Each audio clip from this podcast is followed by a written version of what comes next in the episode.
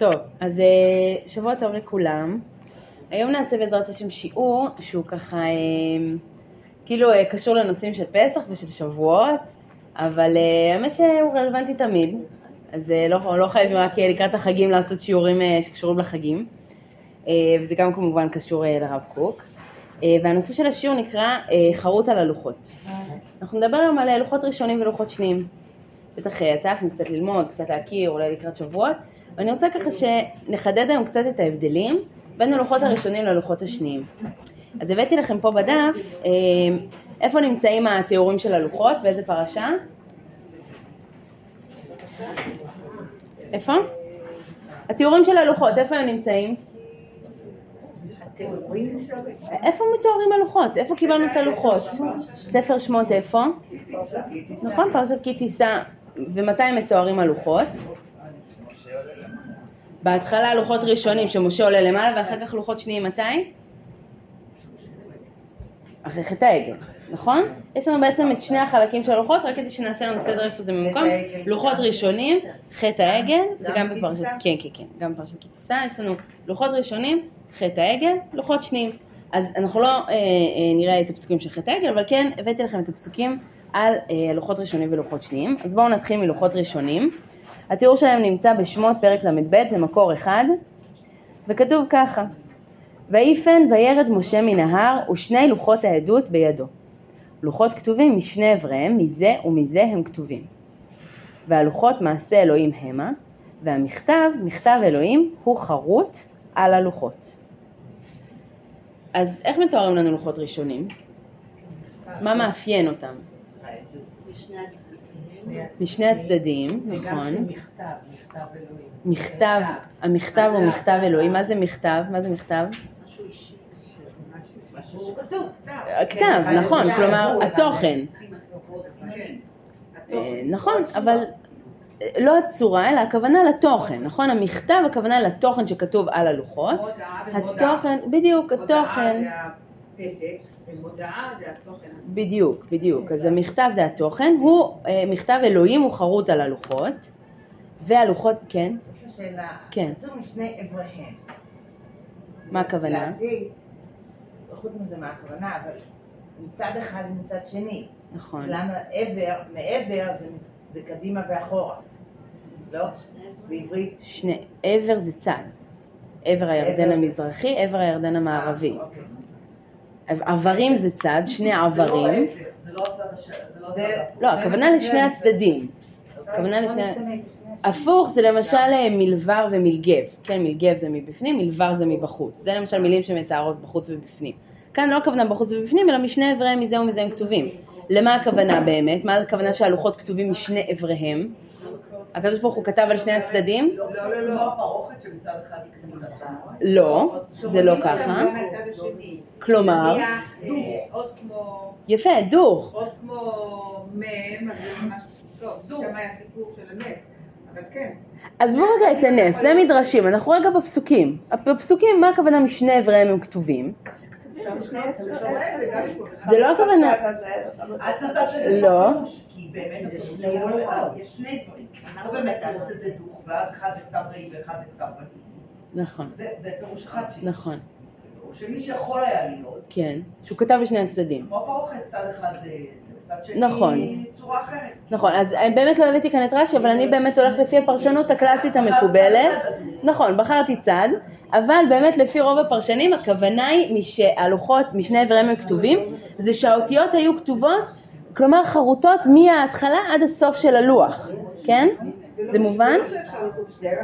לאו דווקא שאפשר לקרוא בשני הצדדים, לכאורה אי אפשר, כן? נכון, אבל הכוונה היא שכל אות היא בעצם חרוטה, נכון, המדרש אומר שיכלו לקרוא משני הצדדים, הוא לאו דווקא סותר, כן? הוא לאו דווקא סותר, הוא אומר שזה היה נס שהיה אפשר לקרוא משני הצדדים, אבל הפרשנים אומרים שהכוונה היא שהאות הייתה עשויה ממה? תלת מימד, בדיוק, כלומר האות הייתה עשויה מהלוח עצמו, כן? לא כותבים על הלוח, אלא כותבים בלוח, כן? כלומר הלוח הוא האות עצמה, המסגרת של האות היא הלוח, בסדר? וכאילו רואים את האוויר בצד השני. ככה לפחות רוב הפרשנים מסבירים, זה הכוונה כתובים משני אבריהם, ככה גם הפרשנים מסבירים, המכתב מכתב אלוהים הוא חרוט על הלוחות. חרוט הכוונה היא חרוט, אה, רש"י למשל כותב חרוט הסוף. חקוק, חקוק הכוונה עד הסוף, כלומר מהקצה עד הקצה, בסדר? אה, ככה ממש רש"י מסביר. אה, ועוד משהו שמאפיין את הלוחות הראשונים, מה, מה עוד מיוחד כאן בעיניכם? הם שניים, נכון? מעשה אלוקים, הם לא מעשה משה. יפה, הלוחות מעשה אלוקים. כלומר, מי עשה את הלוחות עצמם? מי הביא את הנייר, את הגיליון? לא, השניים. בדיוק, גם להבדיל מהלוחות השניים שעוד שנייה נראה, אבל הלוחות הראשונים כתוב שהם מעשה אלוהים. כלומר, הלוחות הם מעשה אלוהים, והמכתב הוא מכתב אלוהים, הוא חרוט על הלוחות. אז אם נסכם רגע, יש לנו לוחות שהקדוש ברוך הוא מביא בעצמו למשה. לא כתוב בדיוק איך הם נראו, אבל ברור כנראה שהם היו אה, איזשהו סוג של אבן. לוחות העדות, איזשהו סוג של אבן שהקדוש ברוך הוא מביא למשה, והוא חורט, הקדוש ברוך הוא בעצמו, על הלוחות, את האותיות, זה מכתב, מכתב אלוהים, הוא חרוט על הלוחות. הפרשנים מסבירים מצד לצד. עכשיו בואו נראה את הלוחות השניים, בסדר? שמות פרק ל"ד, הלוחות השניים אה, מתוארים כך: ויאמר אדוני אל משה, פסול לך שני לוחות אבנים, כראשונים, וכתבתי על הלוחות את הדברים אשר היו על הלוחות הראשונים אשר סיברת. ואהיה נכון לבוקר, ועלית בבוקר אל הר סיני, וניצבת לי שם על ראש ההר.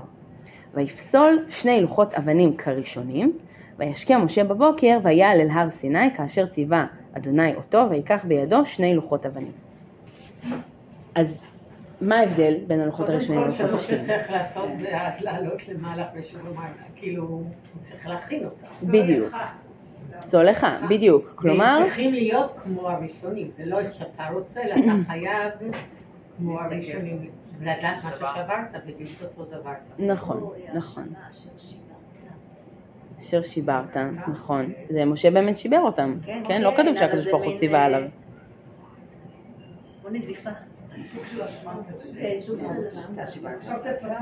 אוקיי, אוקיי. קח אחריות. ותעשה אתה. יפה. ומה עוד מאפיין את הלוחות השניים? גם הזמן. הקדוש ברוך הוא כתב. גם כאן הקדוש ברוך הוא כותב. אז יש לנו לוחות שהם לוחות כמו הראשונים, זה כל הזמן מוזכר כאן כראשונים, ויקח בידו לוחות אבנים כראשונים, ויפסול שני לוחות אבנים כראשונים, כלומר הצורה היא כנראה הייתה צורה, יכול להיות שזה היה נראה ממש אותו דבר, אבל משה עושה את זה, והאותיות, הקדוש ברוך הוא כותב. אבל לא כתוב כאן מה? לא כתוב כאן שזה חרוט. כתוב הפוך, וכתבתי מה? על הלוחות. נכון? מה זה אומר על הלוחות? לא דוך, זה חד מימד. נכון, כתב שמאופיין על, מה זה אומר שהוא על? שהוא מסתיר חלק מהלוח, נכון? כלומר לא שהלוח הוא האות עצמו, אלא הכתב הוא על, הוא מעל. אלא יש לי חלק מהלוח שהוא מוסתר. לא ברור כאן, אגב, הפרשנים כותבים שזה היה עם דיו, אבל לא ברור כאן, יכול להיות שזה כן היה חקוק באבן עצמה. אבל זה עדיין כאילו לא אה, אה, הופך להיות חלק מהאבן ממש על.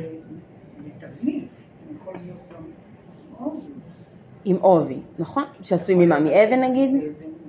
נכון, יכול, באמת לא כתוב כאן, לא כתוב כאן. הפרשנים אומרים דיו, אבל, אבל לא כתוב כאן.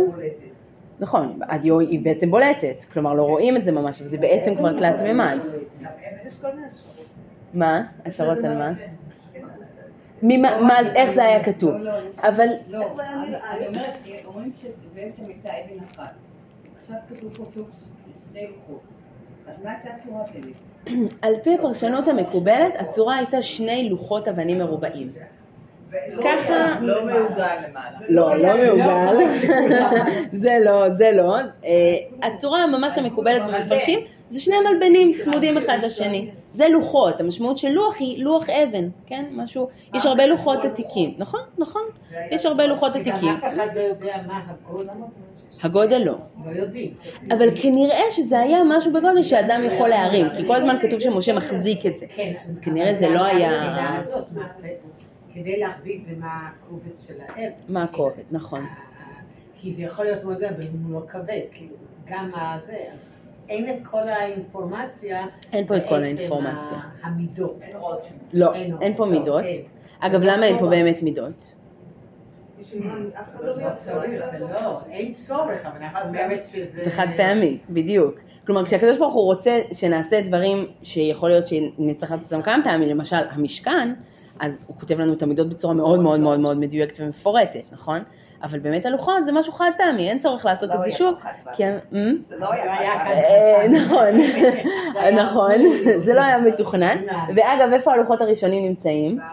בארון. כתוב, הקדוש ברוך הוא מורה, שברי הלוחות, נכון, כתוב שהקדוש ברוך הוא, ולכן הוא גם אומר אשר שיברת, כלומר זה לא שהם נעלמו, הם שבורים, אבל גנוזים, שבורים וגנוזים מחכים, כן, נמצאים בתוך הארון, לא סתם, אם הם היו כאילו, אה, זה פסולת, כן, לכאורה, כן, חס ושלום, אבל אם זה היה כאילו מיותר, כי זה שבור, כן, היום זה שבור, תזרקו לפח, אז היו, לא היו שומרים את זה בתוך הארון, אבל זה שמור בתוך הארון. אז, אבל בכל מקרה, איך שזה לא יהיה, זה ברור שהאותיות נמצאות על הלוחות. בסדר? נשאר רגע בפשט. ברור שיש לנו, לעומת האותיות הראשונות שכתוב שהן חקוקות וכתוב משני אבריהם הם כתובים, גם אם רגע נשים בצד את המדרש שראו בשני הצדדים את האותיות, אבל בכל מקרה כתוב שרואים את האותיות משני הצדדים, כן? בלוחות הראשונים, ובלוחות השניים כתוב וכתבתי על הלוחות, כלומר זה משהו, אה, אה, גם אם זה, גם, גם אם זה דו-ממד, זה עדיין משהו שנמצא על, ומהצד השני לכאורה יש לוח ריק, נכון? והלוחות הם מעשה משה. אז אני רוצה רגע, אחרי שראינו את ההבדלים, בעצם ההבדלים נמצאים גם ברמת הלוח וגם ברמת הכתב, נכון? בשני, אמנם המכתב בשניהם הוא מכתב אלוהים, אבל עדיין יש לנו הבדלים גם ברמת הלוח וגם ברמת הכתב. אז בואו נראה רגע, אה, אני מדלגת שנייה על שלוש וארבע על שני המדרשים, אני נסתכל רגע במקור חמש, זה מקור ממסכת עבודה זרה, במסכת שבמסכת עבודה זרה מופיעים לנו הסיפורים של עשרת הרוגי מלכות. סיפורים מאוד מאוד קשים לקריאה, יש שם ככה הרבה תיאורים של אה, מוות בייסורים, תיאורים מאוד גרפיים. הבאתי לכם פה קטע קצר על אה, מותו של רבי חנינא בן טרדיון, אני לא יודעת אם קוראים לו רבי חנינא או רבי חנניה, אה, כנראה חנינא. בכל מקרה, הסיפור הזה, למה הבאתי אותו? כי אני חושבת שהוא יכול לעזור לנו להבין יותר, להעמיק יותר, מה זה אומר הלוח ומה זה אומר הכתב.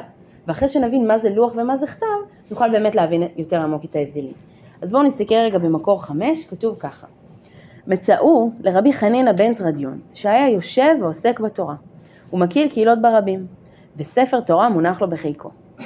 הביאו וכרכו בספר תורה, והקיפו בחבילי זמורות, והציתו בהם את האור. והביאו ספוגים של צמר ושרעום במים, והניחום על ליבו, כדי שלא תצא נשמתו מהרה. נעצור שנייה. על מה אנחנו מדברים כאן? מה קורה כאן? נכון, מזכירים את זה ביום כיפור, נכון. יש לנו, אה, איזה תקופה אנחנו? רק אני אשאר קו. תקופה רומאית, נכון, יש כאן תיאור של מה שעושים, אנחנו בתקופה רומאית, הרומאים גוזרים גזרות לא ללמוד תורה ברבים.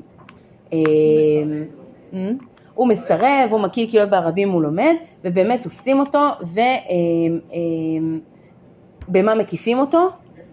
בספר תורה שאותו מצאו אותו מונח לו בחיקו, נכון? ממה ספר תורה עשוי? מקלף, כלומר מאור, זה משהו שכנראה נשרף לאט יחסית, משהו שלא נעים להיות מוקף בו, כן, זה מגביר את העניין של העינוי, וכמובן גם לא סתם מקיפים אותו בספר תורה, ואיפה שורפים אותו כנראה? לא כתוב כאן, אבל כנראה איפה שורפים אותו? בדיוק, או בבית המדרש, כנראה במקום ציבורי כלשהו, כן? זה היה המתודה שהרומאים, אגב, הגרמנים למדו מהם את המתודה הזאת, זה משהו שהיה מאוד מקובל אצל הנאצים, לקחת מנהיג או איזושהי דמות שהיהודים ראו בו דמות משמעותית, ובדיוק, כי מה זה עושה בעצם? זה מפחיד, זה מטיל פחד, כלומר זה, זה מה שטרור עושה, נכון? אתה בעצם רוצה לקחת מישהו ולהגיד, זה הדוגמה, כן, למה שיקרה לכם עם, אה, זה לא שהרומאים הרגו את כל מי שלמד תורה, כן, צריך לדעת, בתקופה הזאת כן היו אנשים שישבו ולמדו תורה, העובדה שהתורה לא השתכחה מישראל, ובכל זאת, את המנהיגים, את האנשים הגדולים, הם באמת לקחו ועשו אה, מוות אה, ציבורי מאוד מאוד ככה, משהו בולט ולא אה, נעים. מאוד דרמטי, ושמו אה, אה, צמר גפן ומים ושמו על ליבו כדי שלא תצא נשמתו מהרה, סיטואציה מאוד מאוד מאוד קשה. ועכשיו אנחנו אה, נראה מי נמצאת שם במקום הזה.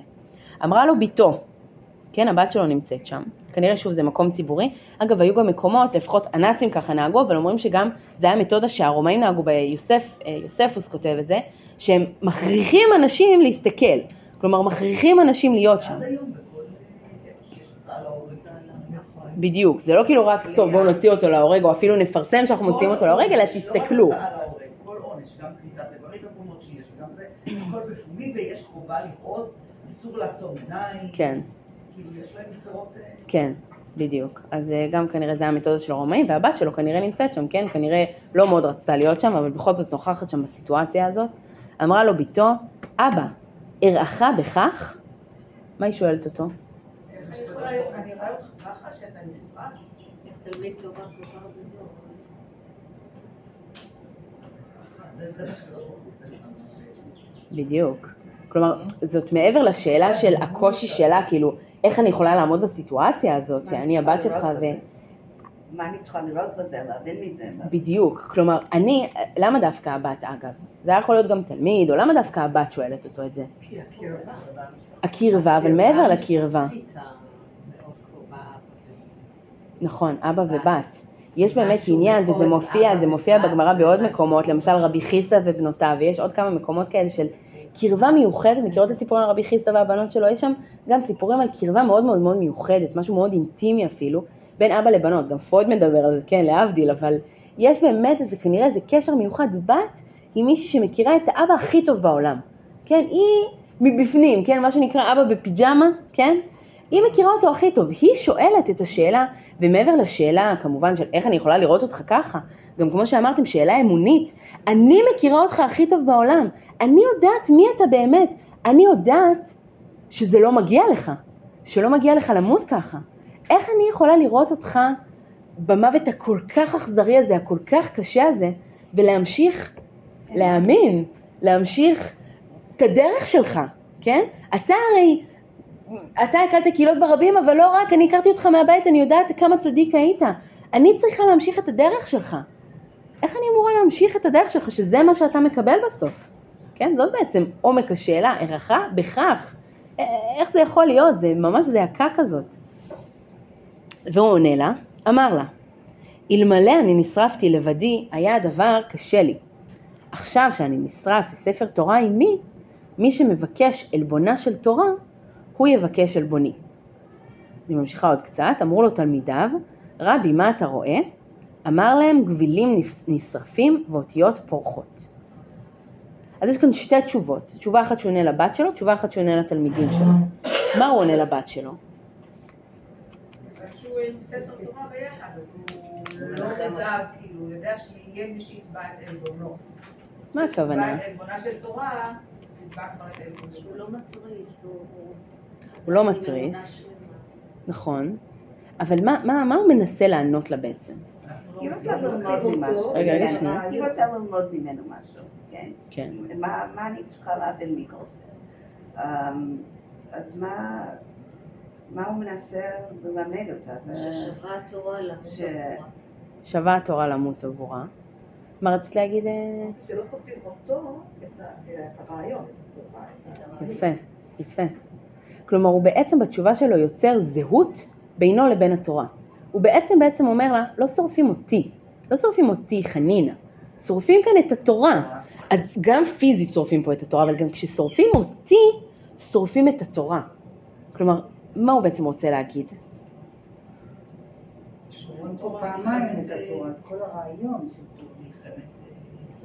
בדיוק.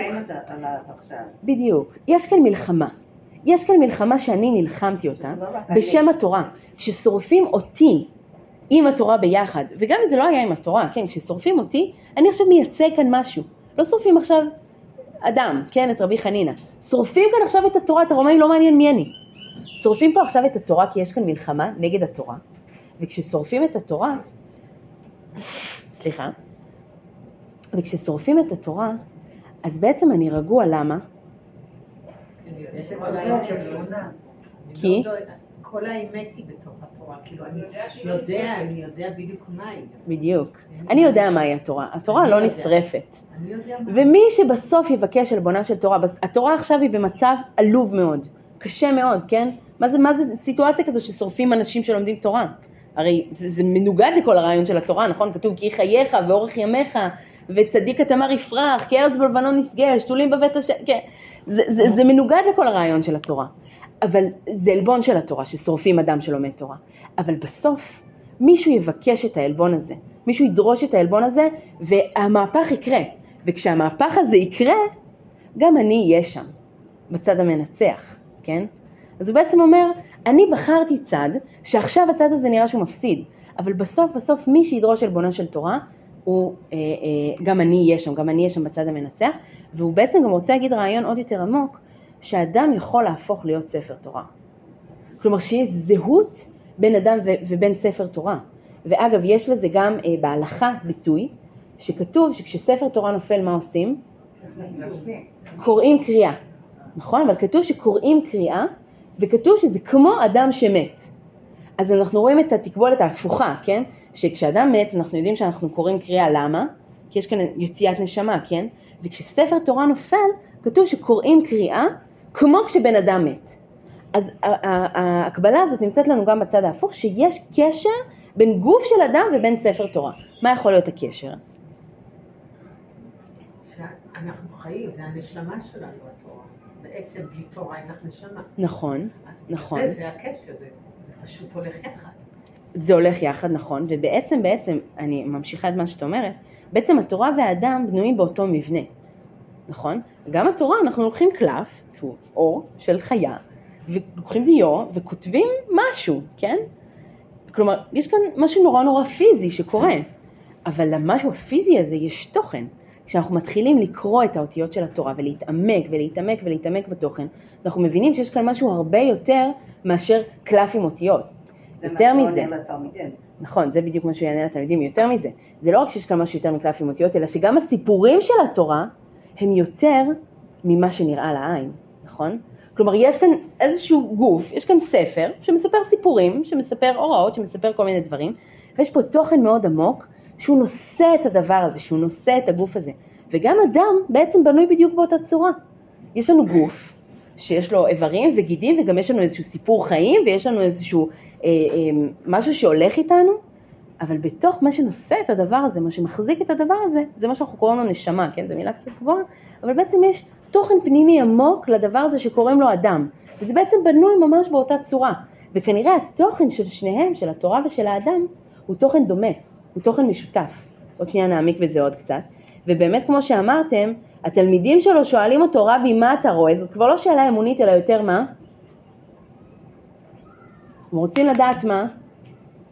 מה קורה שם בסיטואציה? מה, כאילו איך אתה חווה את זה? מה, מה אתה מרגיש? מה, מה, מה אתה מרגיש? איפה אתה נמצא עכשיו, כן? שאתה בסיטואציה שאתה נשרף, הגוף שלך נשרף ואתה עדיין לא מת, כי כתוב שעיכבו את המוות שלו, מה אתה רואה? והוא עונה להם גבילים נשרפים ואותיות פורחות. כלומר, אם אנחנו אמרנו שגביל זה גם הגוף של האדם וגם הגוף של הספר תורה, או אפילו התוכן של הספר תורה החיצוני הגלוי, זה יכול להישרף, כי זה רק גוף. אבל מה פורח באוויר? התוכן. בדיוק, בדיוק, שאותו אי אפשר לשרוף. בדיוק. בקיצור, את זה לא נשרף. אין לכם מה לדאוג, התורה לא נשרפת. וגם אני. כן. כלומר, אם אני ספר תורה, גם אני בעצם לא נשרף. התוכן הפנימי נשאר קיים לגמרי. אני נשאר, התורה נשארת, האותיות פורחות חוזרות למעלה למקור שלהם, לא נעלמות. אבל הספר כן יכול להישרף, הגוף יכול להישרף. ובכלל, אני חושבת שאז בגלל זה זה, זה הרב וביתו, כי הבת לומדת מהאבא שלה, והבנים, התלמידים, לומדים מרבם. אז ככה הבת לומדת, ככה התלמידים לומדים. שמה? את- המסר הזה. כן. כל אחד לפי ה... למה לא בין? אולי לא Hmm? היה המילה שלו, זה- סתם רבי לא לא, בן אנחנו לא למדו אז בבתי מדרש. נכון? הוא אבא של בוריה, אז אולי זאת בוריה? אולי? אולי זאת בת אחרת גם. לא כתוב. נכון, נכון, ובוריה יש נכון. לציין, הייתה תלמידת חכמים עצומה כן. וממש תנאית. אה, כן. בדרגה של תנאים. מה? מאיפה אני יודעת? איך עליתי על זה? אז אולי זה באמת איזשהו מקור לדבר הזה, כאילו איזשהו נקודת התחלה כלשהי. הייתה מלמדת 300 הנחות ביום. אני רוצה לפתוח שנייה סוגריים קטנות, אם אתם מרשות לי, לגבי עצם הדבר הזה של המסירות נפש. בגמרא יש לנו הרבה סיפורים של מסירות נפש, שתמיד הם באים לידי ביטוי בצורה די דומה, שהגוף נשרף, אבל התוכן, יש לנו איזושהי התעלות מאוד מאוד גדולה של התוכן, נכון? כלומר, יש כאן איזושהי אפילו דבקות מאוד גבוהה, איזושהי מדרגה מאוד גבוהה שהאדם מתעלה אליה, דרך מסירת הנפש, כלומר, דרך הוויתור, כאילו, על המקום של הגוף, דרך ה... אם זה רבי עקיבא, כן, שסרקו במסרקות של ברזל וכולי, וסיפור שם יותר מפורסם. אמ, אם אני הולכת רגע לסיפורים של מסירות נפש בתנ"ך, יש פה נשים שבקיאות יותר ממני בתנ"ך, אבל אם נלך רגע לסיפורים של אה, מסירות נפש בתנ"ך, סתם תזרקו לי דוגמאות. סיפורים קלאסיים, בסדר? אל תחפשו, סיפורים קלאסיים של מסירות נפש. עקדת יצחק, סיפור מאוד קלאסי. עוד? מה, את משתלת לבת יפתח? בת יפתח, אוקיי, לא, לא, לא יודעת אם הייתי קוראת לזה מסירות נפש במובן, מסירות נפש הכוונה היא שמישהו מוכן למסור את עצמו למען רעיון, כן, שם זה לא נשמע שהיה כל כך ברירה. דניאל בכבשן האש, נכון. משה, נכון, משה אומר קח אותי ולא אותם, נכון. בכלל משה, נגיד אפילו הסיפור שלה, שהוא הולך שם לבאר, נכון, עם הרועים, שלא ברור כאילו מה יתפתח שם ומה יקרה, והוא מוכן כן למסור את הנפש שלו בשביל, אגב גם עם המצרי, כן, שהוא אה, מתערב שם במה שקורה, והוא באמת צריך, נאלץ לברוח בסוף, כי רוצים להרוג אותו, אז גם שם זה באמת סיפור של מסירות נפש, אפשר ללכת גם קצת לפני זה ליוסף, ציפורה, נכון? ויוסף אני חושבת גם שבאמת אה, כתוב שם שהיא ככה תופסת אותו והוא לא מוכן ובורח וחז"ל מאוד מאוד בכלל מעצימים את הסיפור הזה אבל גם בתורה עצמה אפשר אני חושבת מאוד להרגיש שיש כאן סיפור של מסירות נפש. אה, עוד סיפורים שעולים לכם? אפשר גם ללכת קצת לנח, הזכרתם את דניאל, יונה, אמ, למה מוכן למסור את הנפש? שמשון, נכון, שמשון, שמשון יפה. מי עוד? נכון. גדעון, שמוכן למסור את הנפש בשביל עם ישראל. בכלל, כל הסיפורים של השופטים. אה, רחל, עם התרפים. עם התרפים, וגם נכון. אם אנחנו, אה, שהמרגלים באים ועם רחב שהיא נכנסת אליהם הביתה והיא מוכנה למסור אה, נכון. עם רחב, נכון, נכון. נכון. היא יכולה לשלם בחייה לגמרי. בחייה לגמרי. נכון. אני חושבת שגם דוד המלך יש עליו הרבה סיפורים של מסירות נפש, נכון? שהוא מוכן ממש לסכן את עצמו. שרה שהיא הולכת לבית אבימלך, נכון, נכון, נכון, נכון, נכון, נכון, ורבקה אותו סיפור, נכון, נכון. אהוד בן גירה, נכון. בקיצור, יש המון, כן? אני פעם עשיתי רשימה, יש איזה, אני הגעתי לאיזה 30, אבל המון המון המון סיפורים שאנשים בתנ"ך מוכנים למסור את חייהם למען אידיאל, למען רעיון, כן? עכשיו, מה ההבדל הקריטי הגדול בין סיפורי התנ"ך ברובם, בסדר? שמשון אולי יוצא דופן בהקשר הזה, ובין סיפורי הגמרא בהקשר של מסירות נפש? זה לא סתם אבל מה שאת אומרת. היא אמרה, בתנ"ך כולם ניצלים, ובגמרא מה קורה? כולם נשרפים. אתם יודעות איזה סיפור בגמרא הוא משמש ממש סיפור מעבר לדבר הזה? זה ממש מעניין, פעם העברתי על זה שיעור אחר, זה, זה לא הנושא שלנו היום, אבל הסיפור של חנניה, מישאל ועזריה, שהם אה, מוסרים את הנפש, נכון, סיפור קלאסי של מסירות נפש, שמכיר עוד בדניאל פרק ג', שהם אה, מוסרים את הנפש אה, בשביל לא להשתחוות שם לפסל, לפסל של נבוכדנצר, והוא זורק אותם לכבשן האש, ומה קורה להם? ניצלים, נכון, הם ניצלים, כמו סיפורי התנ"ך, אבל אז הגמרא שואלת, מה היה איתם בסוף? כי מהנקודת הזמן הזאת מה קורה? הם לא מוזכרים יותר, לא יודעים מה קורה איתם. שום אזכור, שום מילה בשום מקום. התאדו, בדיוק, ניצלו והתאדו. למה הם ניצלו והתאדו? בדיוק. כלומר, הגמרא בעצם כותבת, או שהם עלו לארץ ישראל, או שהם מתו אחר כך באיזושהי מיטה משונה, לא ניכנס לזה, אבל בעצם בעצם הגמרא, זה רבי יוחנן שם בגמרא, שהוא הרבה מתעסק במעבר הזה בין עולם של ארץ ישראל לעולם של גלות, רבי יוחנן שבעצם אומר, חנניה, מישל ועזריה לא יכולים, אחרי שהם ניצלו, להמשיך לחיות איפה? בגלות. כי בגלות סיפורים של מסירות נפש, וזה הסיפורים האלה, כמו רבי חנינא בן תרדיון ורבי עקיבא, ליוו את עם ישראל כל הגלות, כי זה היה כל הזמן. שאנשים צריכים למסור את הנפש שלהם, ממש, בשביל להמשיך להיות יהודים, בשביל לא להתנצר, בשביל לא להתאסלם, ואנשים מתו בהמוניהם, כן? והסיפורים האלה מלווים את עם ישראל בגלות. אבל בתנ"ך, סיפורי מסירות הנפש הם אחרים. חוץ משמשון, שהוא באמת אגב היה יוצא דופן בהרבה מובנים אחרים, תמיד יש happy end. תמיד ניצלים בסוף, תמיד יש נס בסוף, או שמשהו קורה, ובסוף הגיבור ניצל, נכון? והגיבור לא רק ניצל, הוא ממשיך, הוא מקבל תפקיד יותר משמעותי בזכות מסירות הנפש שלו, בין אם זה אברהם, יצחק, יעקב, האבות, האימהות, גם בנח, ואפילו בכתובים, תמיד הגיבור בסוף ניצל, בדרך כלל בדרך נס, וממשיך הלאה בתפקיד משמעותי יותר, כלומר הוא עלה במדרגה רוחנית. מה בעצם אני רוצה להגיד במה שאני אומרת כאן? ונחזור רגע לנושא של לוחות ואותיות. מה זה לוחות ומה זה אותיות אמרנו? חומר ותוכן, נכון? כלומר חוץ ופנים אפשר להגיד. תוכן שהוא עמוק, שהוא פנימי, שהוא נשמתי, וחוץ שהוא בעצם אה, הגוף וגם יכול להיות הנפש, הכלי, הסיפור, הדבר שגלוי כלפי חוץ. כשאנחנו מדברים על עולם של גלות, מה קורה ביחסים בין חומר לרוח או בין חוץ לתוכן? שזה מסובך מאוד. כלומר, מה בעצם מתחיל לקרות לנו במעבר הזה לגלות? מתחיל להיות לנו מאבק.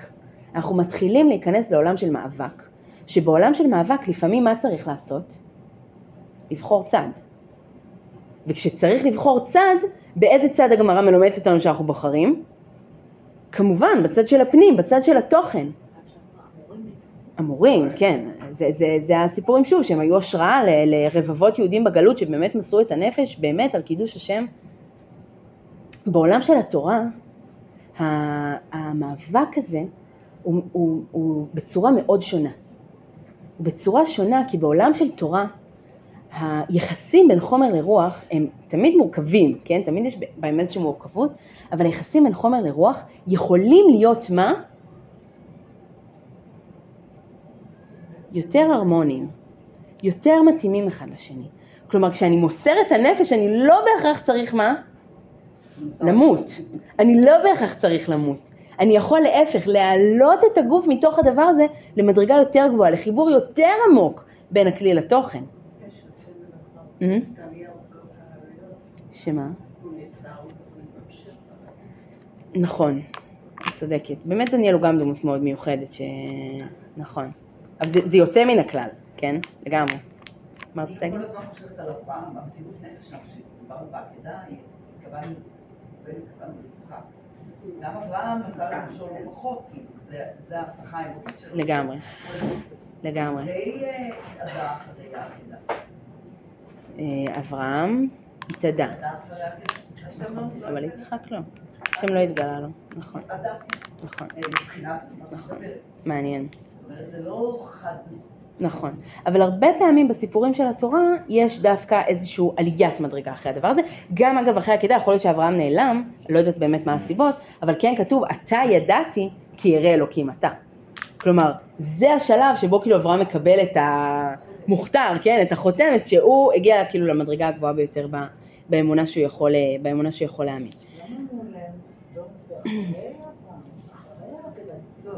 לא, זה לפני. סדום זה לפני.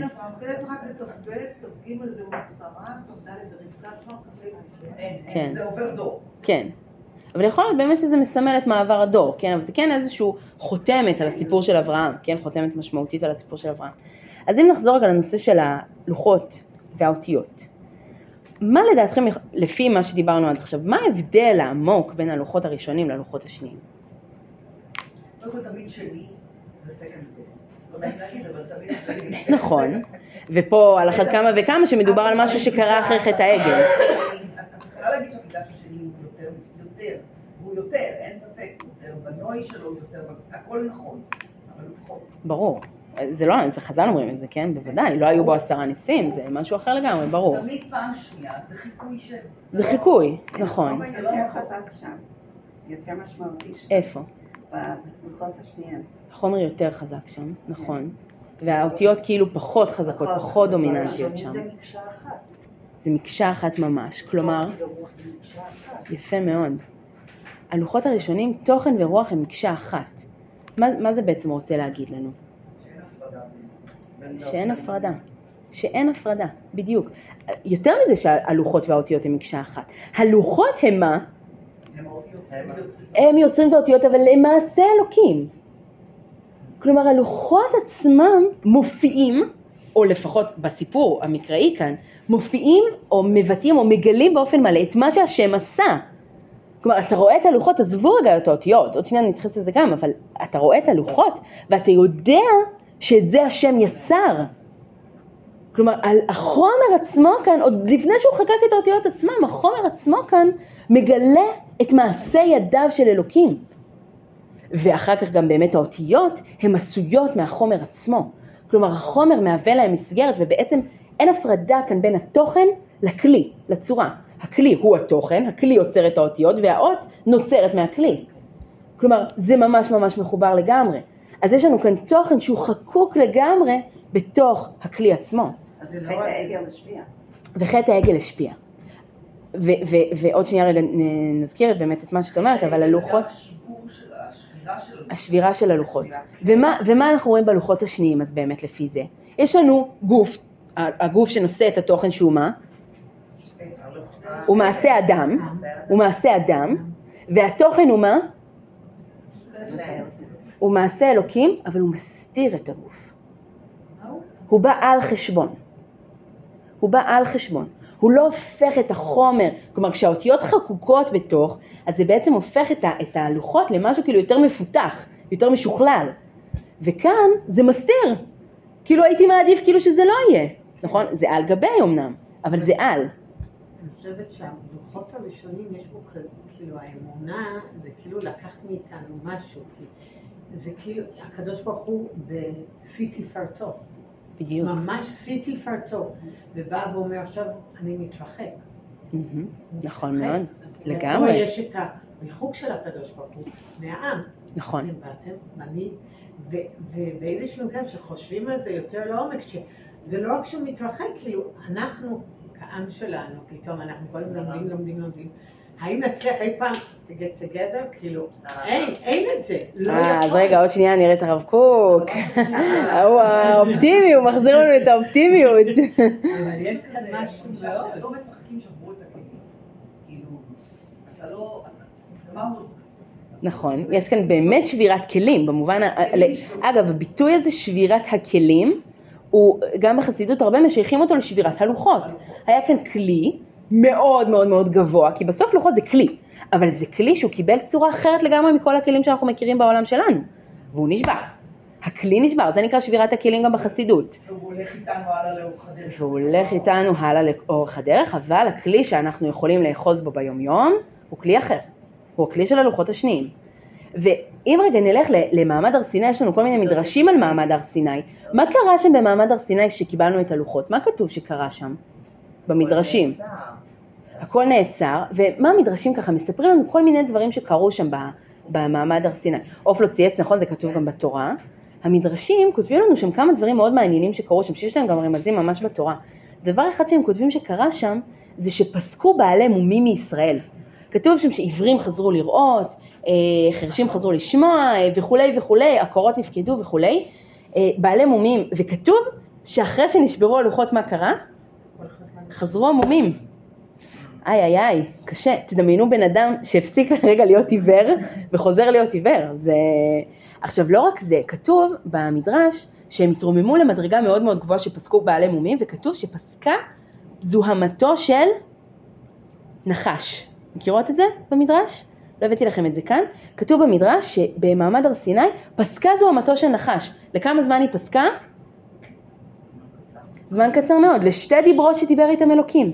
פסקה זוהמתו של נחש, שתי דיברות שדיבר איתם אלוקים ואז חזרה. מה זה אומר פסקה זוהמתו של נחש, חזרה זוהמתו של נחש? מה הנחש בגן עדן עושה? יצר הרע. נכון, אבל מה, מה הוא בעצם עושה לאדם ולחווה? מפתה אותם, נכון, ומה קורה שם? לא, לא ניכנס עכשיו ללימוד של סיפור גן עדן, אבל ממש, ממש ברמה הכי פשוטה של הדברים. כתוב שאדם וחווה היו ערומים ולא התבוששו, נכון? כלומר הכלי, שזה הגוף, לגמרי היה מחובר עם הפנימיות, עם התוכן, נכון? הם לא התביישו. היה שם הרמוניה מלאה, והעצים, וגן עדן, ו... שוב, לא ניכנס לפרטים, אבל הרמוניה מושלמת. אחרי הנחש מה קורה? מתביישים. כלומר, מה הם עושים? מסתירים את הגוף. הפרדה. הכלי כבר לא מגלה את התוכן באופן מלא. זה זוהמתו של נחש. ושוב, לא ניכנס לעומק הדברים, אבל כשהנחש מטיל את, ה, את, ה, את ה-say שלו, את המילה שלו, מתחילה להיכנס לעולם ההפרדה בין תוכן לכלי. ובלוחות שני, ראשונים מה קרה? לרגע אחד זה יתבטל הדבר הזה. כשיש, כשאין לנו הפרדה בין תוכן לכלי, אז גם הדבר הזה של המתבטלים בעלי מומים הוא מאוד מאוד מתאים, נכון? למה הוא מתאים? להיות כמו. כמו הבריאה. כמו הבריאה. כאילו אנחנו מתחילים את הבריאה מההתחלה, כאילו מתבטלים עמומים, הכלי יכול להיות שלם. יותר מזה, כשהכלי לא שלם, התוכן לא יכול להיות שלם, נכון? הרי כשהכלי והחומר מחוברים, זה לא רק שהכלי מגלה את התוכן באופן מלא, אלא התוכן הוא מלא כי הוא מתגלה על ידי הכלי. אתם מבינות מה אני אומרת? התוכן הוא יותר שלם כשהוא מתגלה על ידי הכלי, ואם הכלי שבור, התוכן לא יכול להתגלות באופן מלא. אז יש לנו כאן לרגע אחד, עם ישראל תואם, נוגע באפשרות הזאת, בנקודה הזאת שהתוכן והכלי יכולים להיות הרמוניים ביחד. הכלי יכול להיות שלם ולשאת תוכן שלם. וזה פסקה זו המטוש הנחש, פסקו בעלי מומים מישראל, ואז יש לנו את חטא העגל. הכוזרי, מכירות את ההסבר של הכוזרי לחטא העגל? מה הוא אומר? איך הכוזרי מסביר את חטא העגל?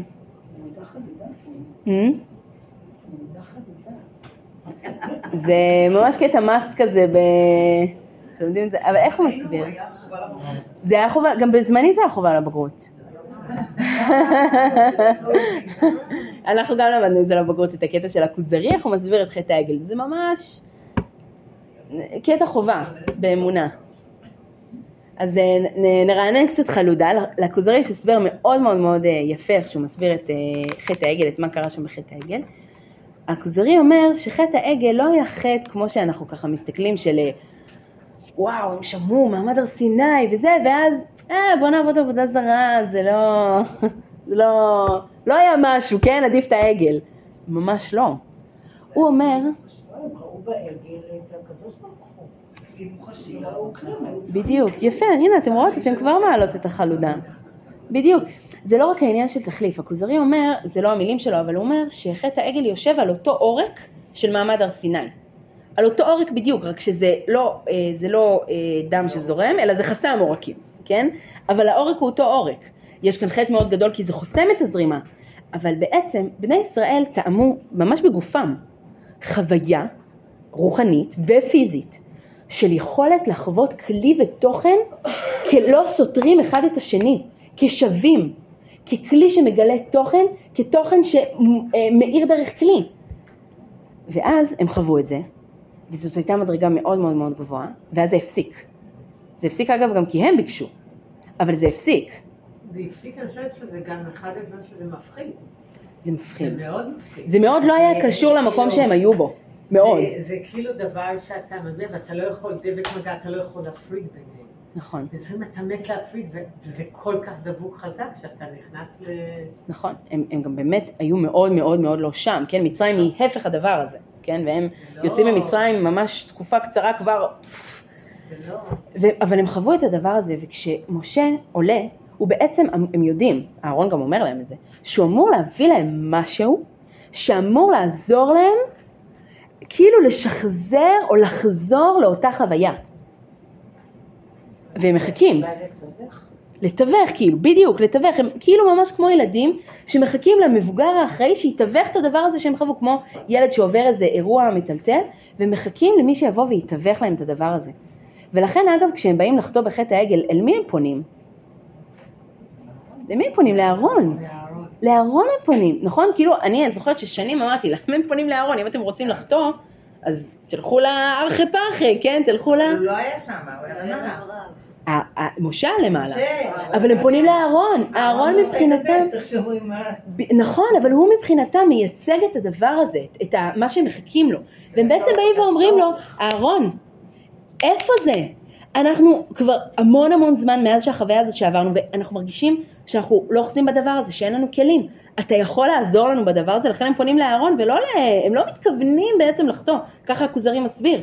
הוא אומר שלא הייתה להם כוונה לחטוא. אבל אז באמת יוצא העגל, וכשיוצא העגל, אז הם לוקחים את הדבר הזה שלא השם נתן, ומבקשים, מתכוונים, ככה הכוזרי מסביר, ליצוק בו את אותו תוכן שהם נפגשו בהר סיני. את הכלי שמבטא תוכן. אבל שם זה היה בדיוק הפוך, 180 מעלות. ואז באמת משה יורד ושובר את הלוחות למה? והשם אגב לא כועס עליו, זה כתוב גם במדרשים, וגם כאן שמישהי אמרה, כאילו תיקח אחריות, נכון, משה לוקח אחריות, אבל השם לא כועס עליו, לא כתוב בשום מקום, השם יודע לכעוס על משה, כן, זה כתוב לנו שהשם כועס על משה, אבל השם לא כועס עליו. למה הוא לא כועס עליו? כי מה בעצם משה עושה?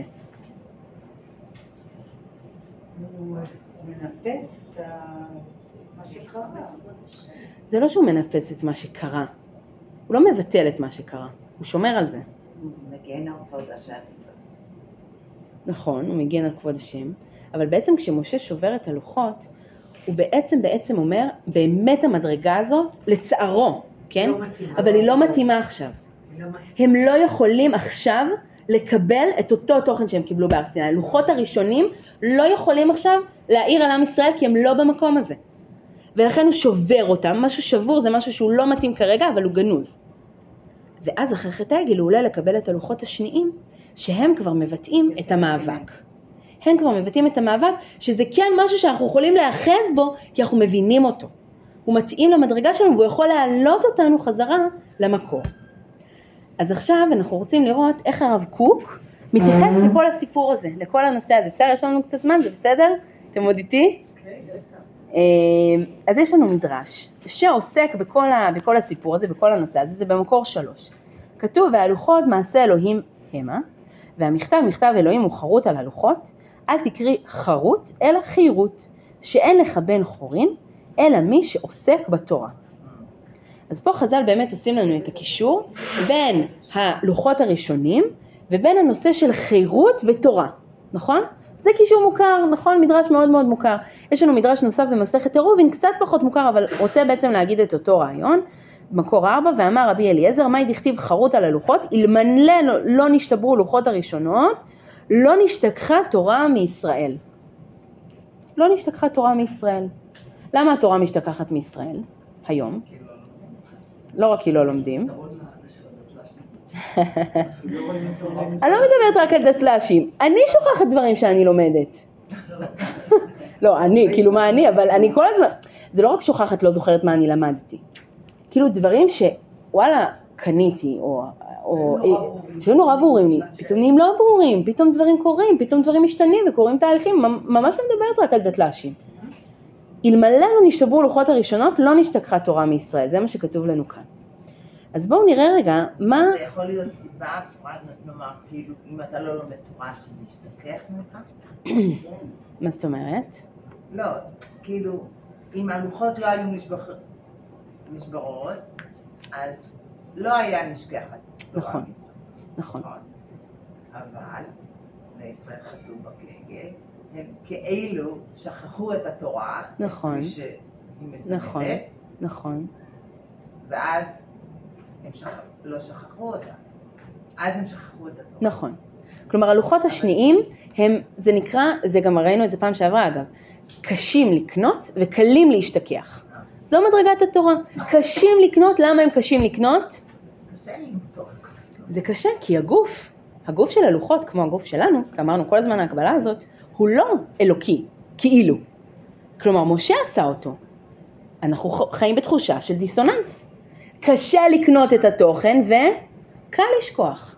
זה, זה, זה קל להתרחק מהדבר הזה. זה אמורפי, זה רחוק כאילו, בסדר? זה, זה, זה הכוונה של אה, קשים לקנות, קלים להשתכח. תהפכו שנייה, אנחנו נחזור למקור 6 אחר כך, אבל תהפכו רגע לדף השני, דווקא נתחיל ממקור 7. אין היה. אין היה שהוא ידבר על המדרש הזה ונראה רגע איך הרב קוק מסביר את הדיסוננס ואת המאבק ואת הסיפור הזה של הלוחות וה, וה, כל מה שדיברנו עד עכשיו. אז הרב קוק כותב כך, זה קודם כל יש לנו מדרש אה, בגמרא שהמדרש אומר, אמר רבא בר רב הונא, הכה בציפור דרור עסקינן לפי שאינה מקבלת מרות. תנא דבר רבי ישמעאל, למה נקראת ציפור דרור? שדרה בבית כבשדה. אז הגמרא, לא ניכנס שנייה לסוגיה שהייתה לפני זה, אבל הגמרא נותנת לנו שתי תכונות שמאפיינות את הציפור הדרור. מה עם שתי התכונות? לא. אינה מקבלת מרות. מה הכוונה אינה מקבלת מרות? תנסו להחליף לי את זה ללשון ימינו. היא חופשייה. היום קוראים לזה חיות שאי אפשר לביית אותן. נכון? יש סוג של חיות שלא ניתנות לביוט. קוראים לזה חיות בר, נכון? היה לא מזמן איזה סיפור שמצאו איזה אריה שמישהו ניסה להחביא בבית שלו, זה הופיע בחדשות, ואמרו שם, אמרו, כאילו אמרו לאנשים, תקשיבו, אריה זאת לא חיה שניתנת לביות, גם כשהוא קטן הוא נראה לך חתלתול חמוד כזה וכאילו אה, בוא נלטף אותו ונביית אותו, הוא לא ניתן לביות, כשהוא יגדל הוא יהיה נורא נורא אומלל ונורא מסוכן. הוא לא ניתן לביות, יש סוג של חיות שלא ניתנות לביות ויש חיות שלהפך, שהן אפילו אה, טוב להן, אפילו אוהבות את הביות האנושי, מאוד משתפות פעולה עם האדם, אז הציפור היא סוג של חיה שאינה מקבלת מרות אנושית, כלומר היא לא ניתנת לביות, והתכונה השנייה, דרור, ש... דרה בבית כבשדה. מה הכוונה דרה בבית כבשדה? חופשייה, מרגישה נוח וכו'. הלוואי, זה הכוונה בדיוק הפוך. שבדיוק היא עושה, היא גרה בבית, אבל זה לא משנה, אני אעשה מה שאני רוצה. נכון, כלומר כשהיא בבית, היא בעצם מתנהגת אותו דבר כמו שהיא היא לא מתנהגת בשדה. מרות. נכון, זה בעצם דומה, זה בעצם דומה. נכון, זה זה שני מאפיינים דומים, יש יש דקות בהבדל ביניהם, אבל לא ניכנס לזה. אני רוצה שנספיק לראות את הרב קוק, בסדר? אז אה, הרב קוק כותב על המדרש הזה ככה. הוא כותב, החירות היא השאיפה היותר עליונה בחיים. תקשיבו רגע מה נעשה. אנחנו נקרא הכל מהסוף להתחלה, בסדר? ואז נחזור אחורה. כי אני רוצה רגע שנראה את כל הרעיון אה, בשלמותו. לא, נקרא עכשיו הכל מההתחלה לסוף, ואז נחזור כאילו אחורה, בסדר? אז הרב קוק כותב ככה, הוא כותב, אה, החירות היא השאיפה היותר עליונה בחיים. ועל כן היציאה מעבדות לחירות היא התכונה היותר פועלת בזיכרון כללות הקודש בישראל. וקדושת הזמנים העיקרית היא קשורה בזכר ליציאת מצרים מבית עבדים. והיובל, המסמן את הגעת החיים החברותיים בישראל למטרתם העליונה, נקובו בשם וקראתם דרור בארץ לכל יושביה. אמנם, הדרור האמיתי הוא אותו הדרור המתאים לתכונה הפנימית, הנטועה בנפש אשר עשה אלוהים אותה ישרה. והנטייה החירותית הזאת אינה נכנעת מפני כל לחץ, והמקום אינו יכול לגרום לה שברון. כי אמיץ הוא הכוח הנפשי כשהוא נשמר בתמימות טבעו לעמוד נגד הלחצים החיצוניים. והסימן לסוג החירות הזה הוא הדוגמה של ציפור הדרור, שמפני הטבעיות הקשורה בטבע נפשה, אינה מקבלת מרות, ואינה מכניעה ומשברת את טבע עצמיותה למרות התנאים החיצוניים. ואף על פי שמקום חירותה הוא השדה, המרחב הטבעי שלה, מכל מקום בשביל כך היא מסומנת בשם דרור, מפני שהיא דרה בבית כבשדה. והחירות הנפשית הפנימית שלא להיכנע משום עול זר, המונע את ההשלמה הנפשית הפנימית על ידי לחצים חיצוניים, ראויה לקבוע את מקומה בחיי האדם הפרטי ובחיי האומה בכלל. לשאת ברמה את דגל הקודש, את אור התורה, שכתוב בה חרוט על הלוחות. אל תקרי חרוט, אלא חירות. וביסוד הגבורה הבאה מקודש יופיע אור החירות האמיתי, ונגיע להמגמה הקדושה שביובל, וקראתם דרור בארץ לכל יושביה. כסימן הסמלי של ציפור הדרור, שנקרא שמה דרור מפני שדרה בבית כבשדה.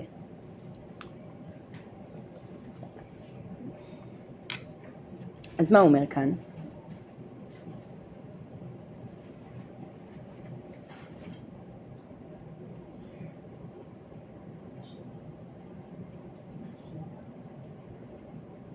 מה זה חירות לפי הרב קוק? איך הוא מגדיר כאן חירות? לא מקבל מרות. לא מקבל מרות, נכון, אבל עוד, עוד צעד אחד פנימה.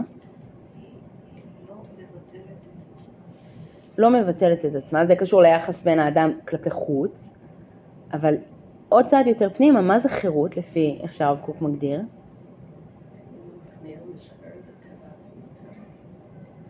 כאילו, למרות התנאים, אני, אני חושבת על אה, אנטולי שרצקי שהיה בכלא, והוא אומר שהוא תמיד היה בחירות, כי בפנים היה לו את הרוח הזה עכשיו, חוזרים נכון. לעניין של המסירות נפש, שמוכן למסור את הנפש בשביל החירות או האמונות או השלום.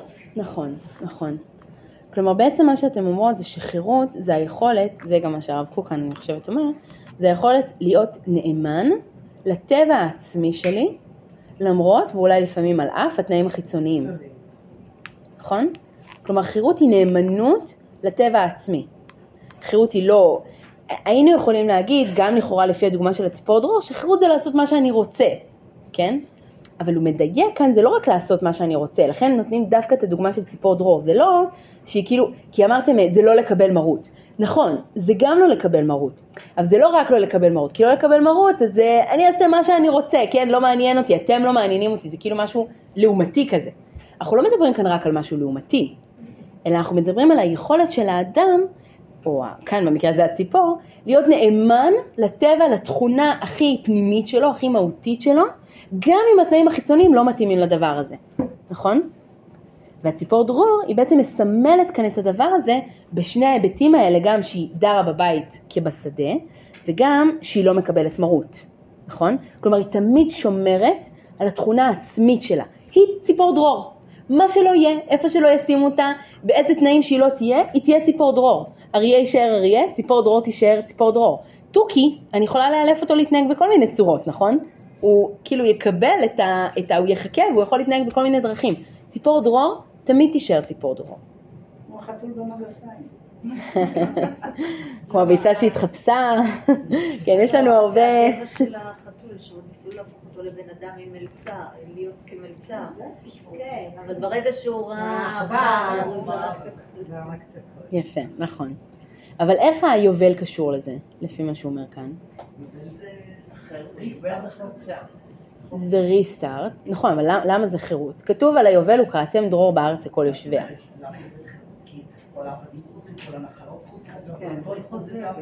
נכון, נכון, הכל חוזר לראשוניות, בעצם רוצה להגיד, שום דבר לא משועבד, לא האדם, לא לא האדמה, הכל זה חוזר למקום. לעצמו, כן. נכון, הכל חוזר למקום שלו, נכון?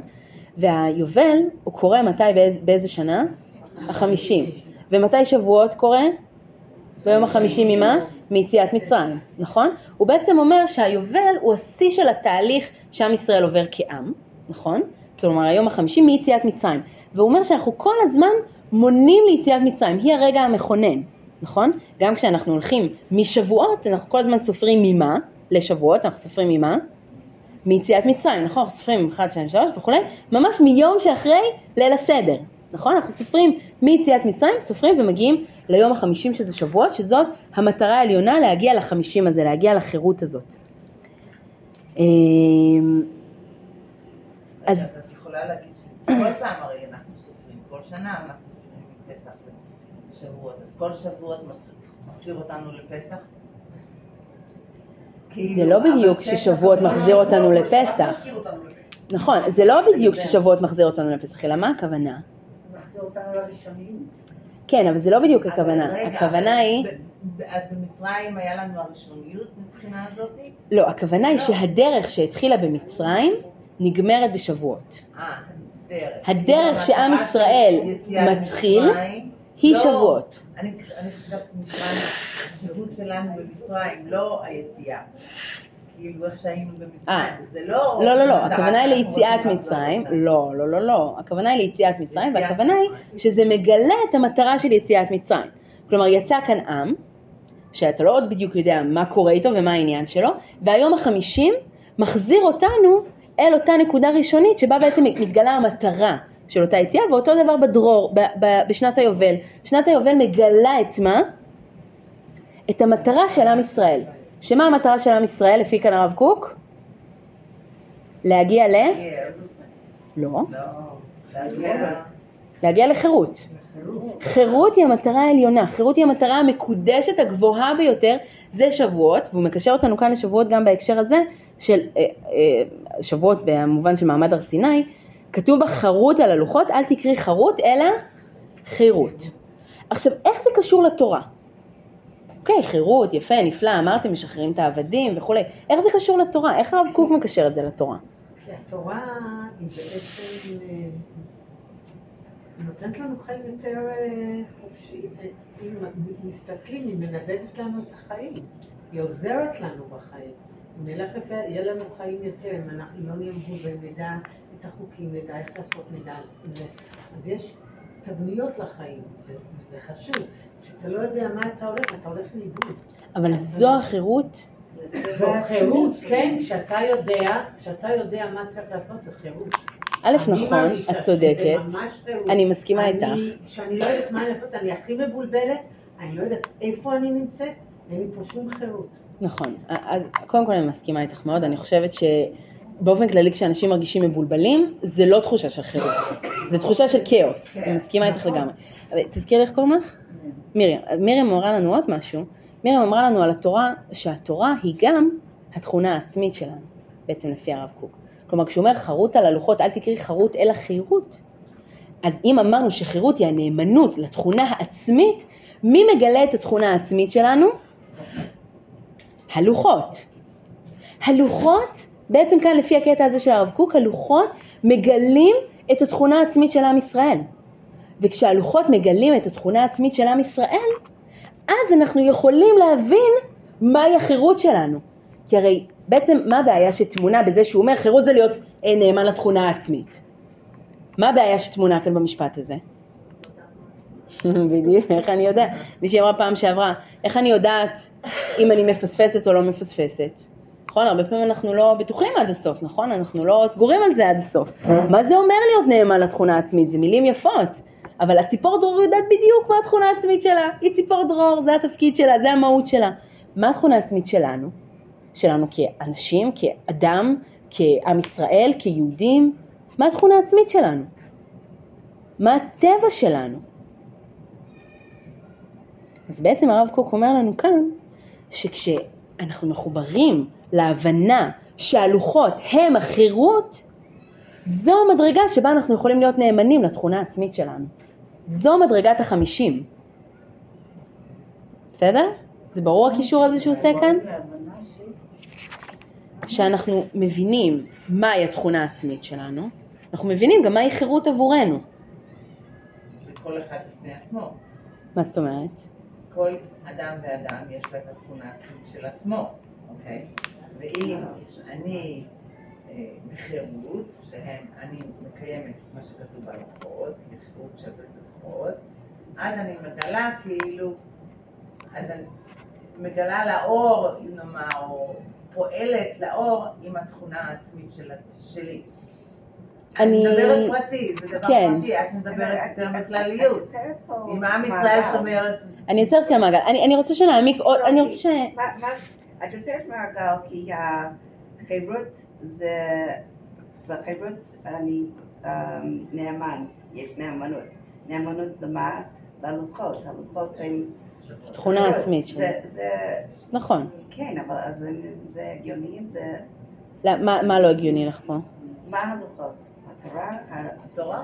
הלוחות הם מכתב אלוקים, שזה... התוכן. כן, התורה... בוא, אני עושה כאן רגע את הניתוק להלכות, בסדר? בואו נשים בצד את הדבר הזה שקוראים לו הלכות, בסדר? תורה לא בהכרח שווה הלכה, לא. זה חלק מהתורה כמובן. התורה בואו שנייה נקרא לה בשם גנרי התורה, בסדר? עוד, עוד שנייה אולי ננסה להעמיק בזה עוד טיפה, אבל התורה היא אמ, ניתנה לעולם במעמד הזה שנקרא מעמד הר סיני, מעמד נתינת הלוחות, נכון? וראינו קצת, ועוד שנייה נעמיק בזה גם עוד קצת, אבל ראינו את הדבר הזה שקוראים לו לוחות ואת המשמעות שלהם, והנאמנות לדבר הזה שניתן לנו אז, היא בעצם הנאמנות לתכונה העצמית שלנו. וזו החירות לפי הרב קוק, אוקיי? הוא מתחיל בזה שהשאיפה העליונה ביותר של כל אדם היא להיות בחירות.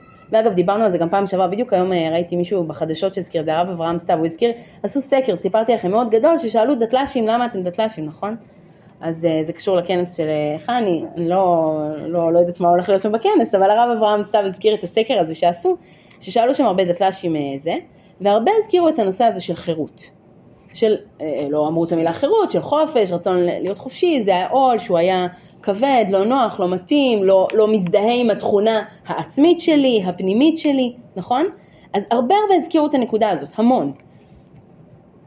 ואם אנחנו בעצם רוצים להגיד שהתורה היא התכונה העצמית ביותר שלנו, בעצם אנחנו אומרים שלהיות דבק בתורה זה להיות חירותי. אוקיי? כלומר, זה לא שהתורה מגבילה אותנו, אבל זה טוב.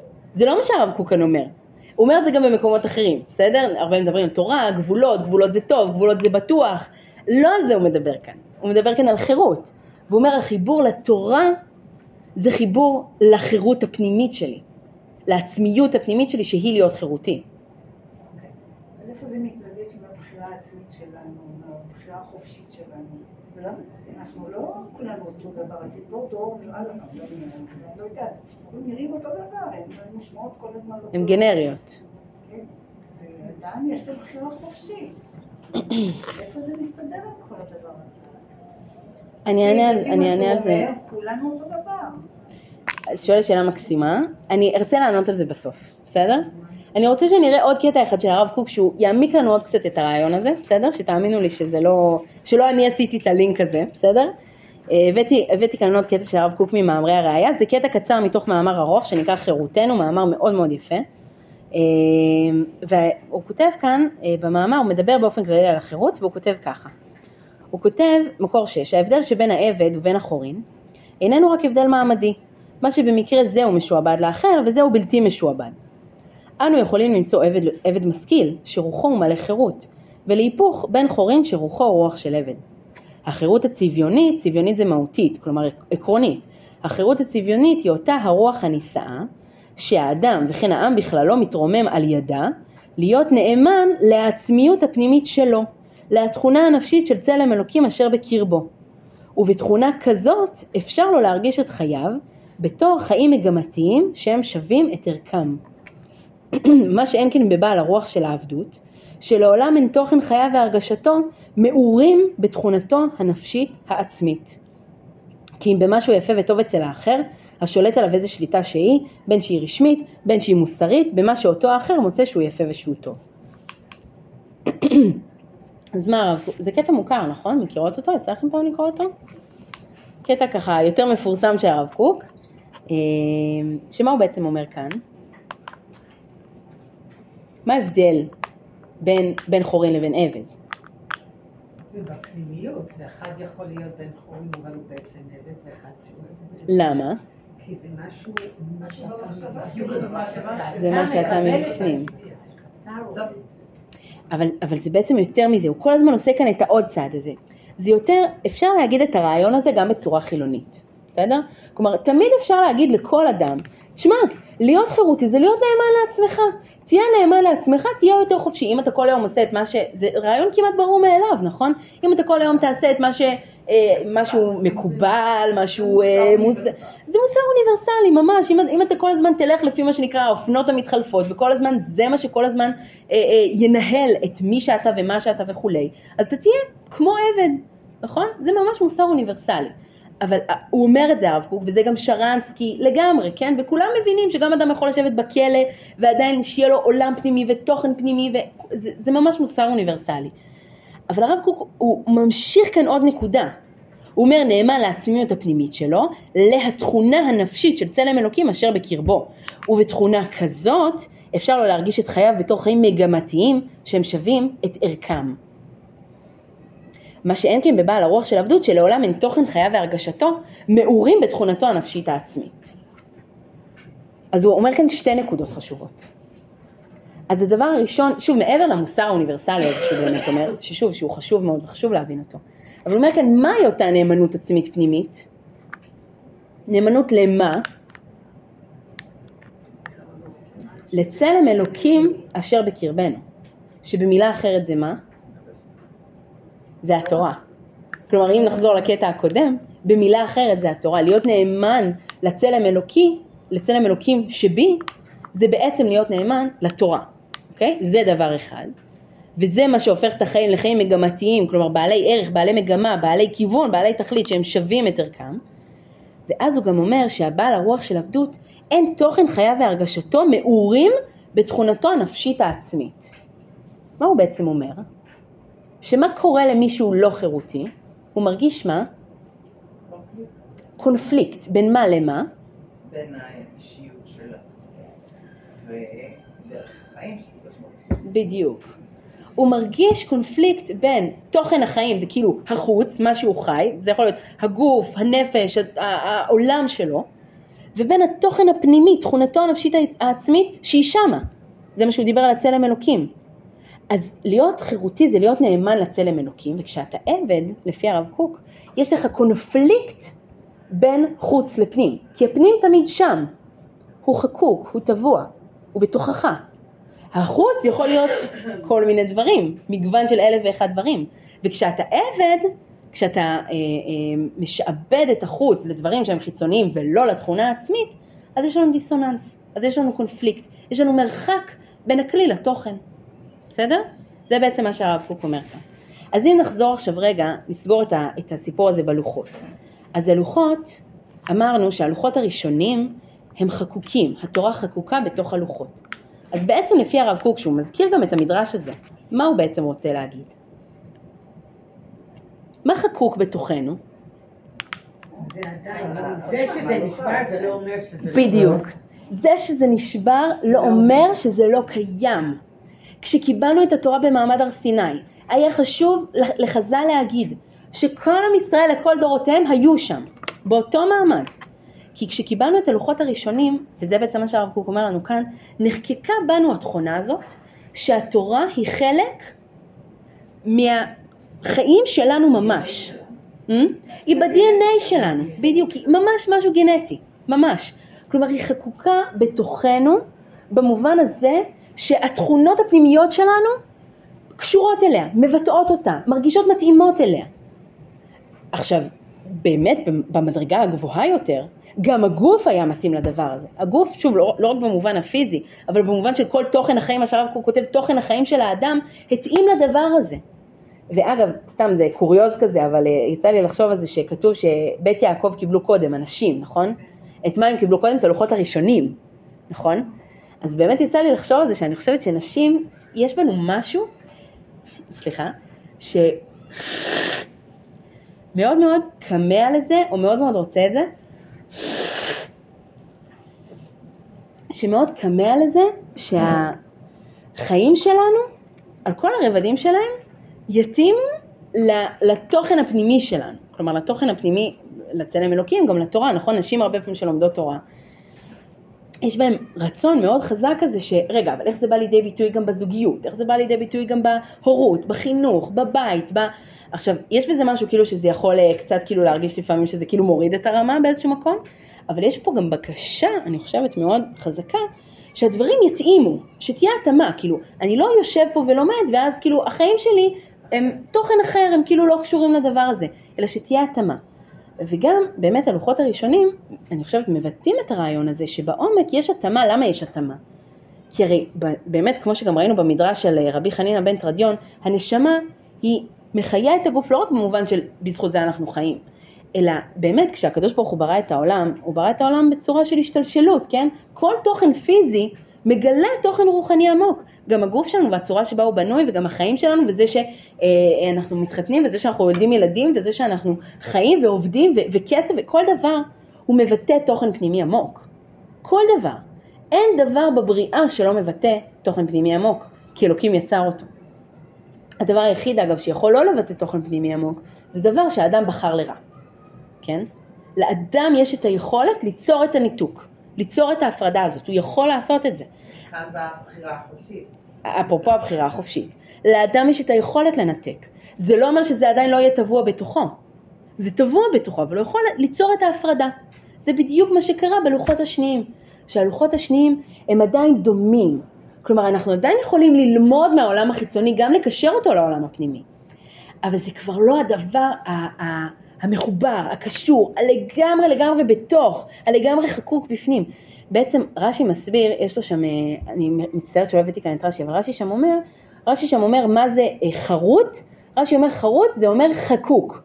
ורש"י שם, הוא נותן איזה רפרנס והוא אומר מה זה חקוק? חקוק זה כמו חוק, כמו חוקה.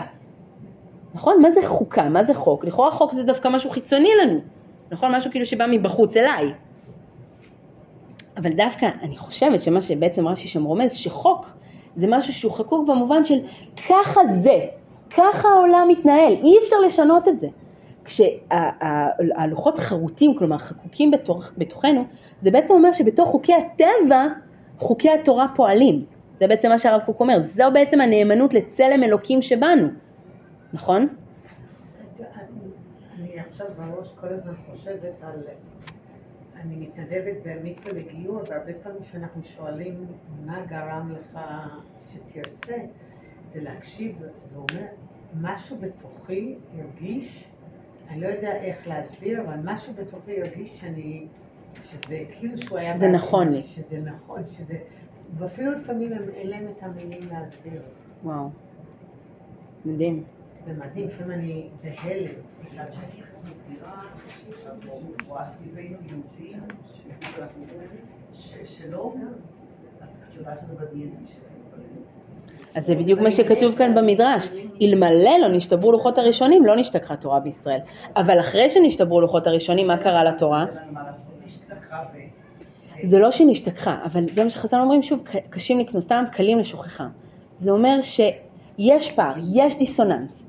אתה יכול לחיות את החיים, להסתכל על החיים, ולא לראות את ה... את ה לא להיות נאמן לתכונה העצמית. אם- לכאורה לא נשברים ראשונים, בעצם לא היה בחירה, סוג של יצר, שסותר כאילו לכאורה. את כל הבראשית. תשמעי, בעצם, בעצם את מחזירה אותנו לחטא גן עדן. כי לכאורה, אם לא היה חטא גן עדן, האם לא הייתה לנו בחירה? זאת שאלה מעניינת, הכוזרי מתייחס אליה באותו... בין טוב לטוב. בין טוב לטוב ובין טוב לרע. נכון, נכון, אבל אה, נכון, אה, מסבירים שהבחירה הייתה חיצונית לאדם, לא פנימית לאדם, נכון, נכון, אני מסכימה איתך, אבל אה, אני מסכימה איתך, הכוזרי שם גם בהקשר לחטא העגל הוא באמת מסביר את זה שכשהם היו במעמד הר סיני, אז הם, הם, הם כאילו היו במקום שהם לא יכלו לבחור, בעצם. כלומר זה היה משהו כל כך overwhelming, אחר כך כשהם חוזרים לחיים הם שוב חוזרים למרחב שיש בו בחירה, אבל אני חושבת תמיד יש מרחב של בחירה, בסדר? אבל אני כן חושבת שמה שהרב קוק כאן כותב, שככל שהתוכן יהיה יותר מתאים לכלי, יותר מחובר אליו, יותר קרוב אליו, ככל שהחיים של האדם יהיו יותר נאמנים לתכונה העצמית שלו, שהיא החיבור לצלם אלוקים שבו, אז הבחירה היא משתנה. כלומר, זה לא שאתה כל הזמן בבחירה בין אה, אה, טוב לרע במובן הכי אה, כאילו נמוך של זה, כן? אתה לא כל הזמן במאבק הזה, בדיסוננס. למצוין. אני, אני לא יודעת אפילו לענות על זה, אני לא רוצה להגיד סתם, אבל, אה, אבל את שואלת שאלה מאוד מעניינת, זאת שאלה פילוסופית, כן? זה, באמת, לבחירה יש יתרונות, יש לה המון חסרונות. הם ברורים מאוד, אבל יש לה המון יתרונות. אני חושבת שאחד הדברים שאמרת, שבאמת, שלא נדע, של, אבל הפיסח, אנחנו כאנשים, אם לא היה לנו בחברה, או שחס וחלילה גם בבתים, מישהו עם איזשהו אה, פגם או לקות, או לכל אחד מאיתנו יש, אבל לא בצורה כזאת, לא היינו אנשים כמו נכון, לא היינו. נכון. אז זה חלק מהעניין הזה, נכון. מלמדים לנו את ולכן- החיים. ולכן קשה לי נורא עם זה, שכאילו הלוחות ראשונים היה מין מושלמות. מה זה מושלמות כזאת? לא. אני, אני כאילו מסכימה איתך שזה לא- קשה, היא לא מפחידה. נכון, אבל. תשמעי, אני חושבת שמצד שני, זה בלתי אפשרי לחשוב על זה. מה שאת בעצם אומרת, את אומרת שהיום בשביל שהתוכן יציץ החוצה, לפעמים צריך לשבור את הכלי. נכון? זה בעצם מה שאת אומרת. כלומר, כאילו לפעמים הכלי מסתיר, אם הוא שלם מדי, אם הוא מושלם מדי, הכל כזה, וואו, יפה, החיים מושלמים, אז אתה לא רואה את התוכן. כי אנחנו עדיין בדיסוננס. נכון? המאבק, זה הלוחות השניים. ולפעמים... נכון, עכשיו, עכשיו אני אומרת שכאילו כשאנחנו חורטים את האותיות של התורה על, על, על אותם לוחות שניים שהם הגוף שלנו, אנחנו עושים פה כאילו איזושהי פעולה קצת קשה, נכון? וכאילו צריך קצת לשבור את הלוחות הראשון, השניים בשביל זה, כאילו את הגוף שלנו. הכלי צריך קצת להיות שבור בשביל שהתוכן יציב. אבל אני חושבת שבסוף יש בזה משהו שכאילו מבחינה אמונית קשה לחשוב עליו שבהכרח אתה צריך לשבור את הכלי כדי שהתוכן יצא. האם אנחנו לא רוצים להאמין שיש עולם כזה שבו הכלי יכול להיות שלם ועדיין גם התוכן יכול להיות שלם דרכו? אתם מבינות מה אני אומרת? כלומר, יש בזה משהו מאוד לא כואב לחשוב על זה, שתמיד נצטבר כדי לשבור את הכלים כדי שהתוכן יציץ. עכשיו כן, בעצם זה נשמע אוטופי נכון. זה העולם שאנחנו מכירים, אנחנו עדיין בעולם של לוחות שניים, אנחנו עדיין בתיקון הזה. אבל אני לפחות מרגישה על עצמי שזה נותן לי איזושהי תקווה שלא תמיד נצטרך להיאחז בדבר הזה, ש... ש... מזל שיש לנו שברים בחיים, אחרת לא היינו מי שאנחנו, לא, לא. אני יכולה להתפלל שהחיים שלי יהיו נפלאים ונהדרים ונעדרי כאב, נה- נהדרים ונעדרי כאב, ועדיין שהתוכן יתגלה דרכם באופן מלא, הפוך. שהכלי יעזור לי אמ? זו התפילה. הרי אתם יודעות, מה הברכה האחרונה? הברכה היא, הוא עושה שלום במרומיו, הוא יעשה שלום עלינו. שלום זה בדיוק המדרגה הזאת שאני יכול להיות לגמרי בתוך התוכן, ועדיין הכלי הוא לגמרי שלם. הוא לגמרי הרמוני, הם לא סותרים אלא הפוך. אם, אם, אם הכלי שלי שלם, אני יותר יכול להעיר לעולם איתו. הקדוש ברוך הוא לא אומר, אה, זה שלם מדי, צריך לשבור את זה כדי שהתוכן יאיר דרך זה. יש יחידי סגולה כאלה. נכון, יש, יש. אני חושבת שיש יחידה, ובעצם בעצם כשאנחנו מתפללים לשפע של הכלים, אנחנו בעצם גם מתפללים לשפע של התוכן, נכון? אנחנו לא רוצים הרי להיות נטולי תוכן. וזו בעצם התפילה של, של בעצם לחזור ללוחות הראשונות. ובעצם הרב קוק אומר לנו, תמיד זה שם. הוא בעצם מקרב את זה אלינו, לא רק אומר, אה, זה מדרגה, זה שם, זה שם, זה קיים, וצריך לחתור לזה, זה, זה בתוכנו, זה חקוק בנו, זה חלק מחוקי הטבע. בגלל, מכיוון שהקדוש ברוך הוא בא ואמר לשמור אותם. מכיוון שהוא בא ואמר לשמור. בגלל זה, נכון, בגלל זה נכון, זה בתוכנו. נכון. אם הוא היה אומר, טוב, אני מביא שני ואלה, אז. זה עדיין שם, הוא עדיין. נכון, נכון. ולכן אומרים גם חז"ל, אין לך בן חורין אלא מי שהוא עוסק בתורה. כשאתה עוסק בתורה במובן העמוק שלה, אתה בעצם חוזר לאותו מקום שאתה מחפש, אתה בחיפוש של מי אני, ואיך זה מתגלה או בא לידי ביטוי בחיים שלי. זו בעצם התורה. זה המהות של התורה. עכשיו אני רגע אתייחס לשאלה שלך, אני כן חושבת שזה לא משהו גנרי. לכל אחד, כשאני אומרת תורה, אני לא מתכוונת להלכה דווקא. הלכה היא באמת משהו גנרי. אני מתכוונת, כתוב שיש לכל אחד אות בתורה, נכון? הכוונה היא שברור שלכל אחד יש דרך ייחודית שלו, והרב קוק מעריך בזה, מעריך בזה המון, שלכל אחד יש את המקום שלו ואת הייחודיות שלו ואת האות שלו, וזו המשמעות של ענווה, הרב קוק כותב את זה בהקשר של ענווה, שהענווה נובעת מזה שאני מבין שאני לא הכל, ושהאחר הוא, אני לגמרי צריך אותו והוא לגמרי משלים אותי, ואני מה שאני לגמרי. אבל זה חלק, התורה היא חלק מהיכולת שלי לגלות את הנאמנות לתכונה העצמית שלי. לכן זה לא רק שמירת ההלכה, מי שכאן הזכירה, אלא זה בעצם היכולת להכיר את עצמי במובן העמוק ביותר, הטוב שלי. כלומר התוכן הטוב ביותר שלי, הגבוה ביותר שלי, וכל הזמן לחפש איפה הוא מאיר דרך הכלי. זה בעצם החירות לפי הרב קוק. זה החיבור בין פסח לשבועות וכולי. תודה רבה. בשמחה, שנזכה ככה להתקרב ל... אני לא יודעת איך אה, פותחים את ה... זה לעצור את ההקלטה, חני.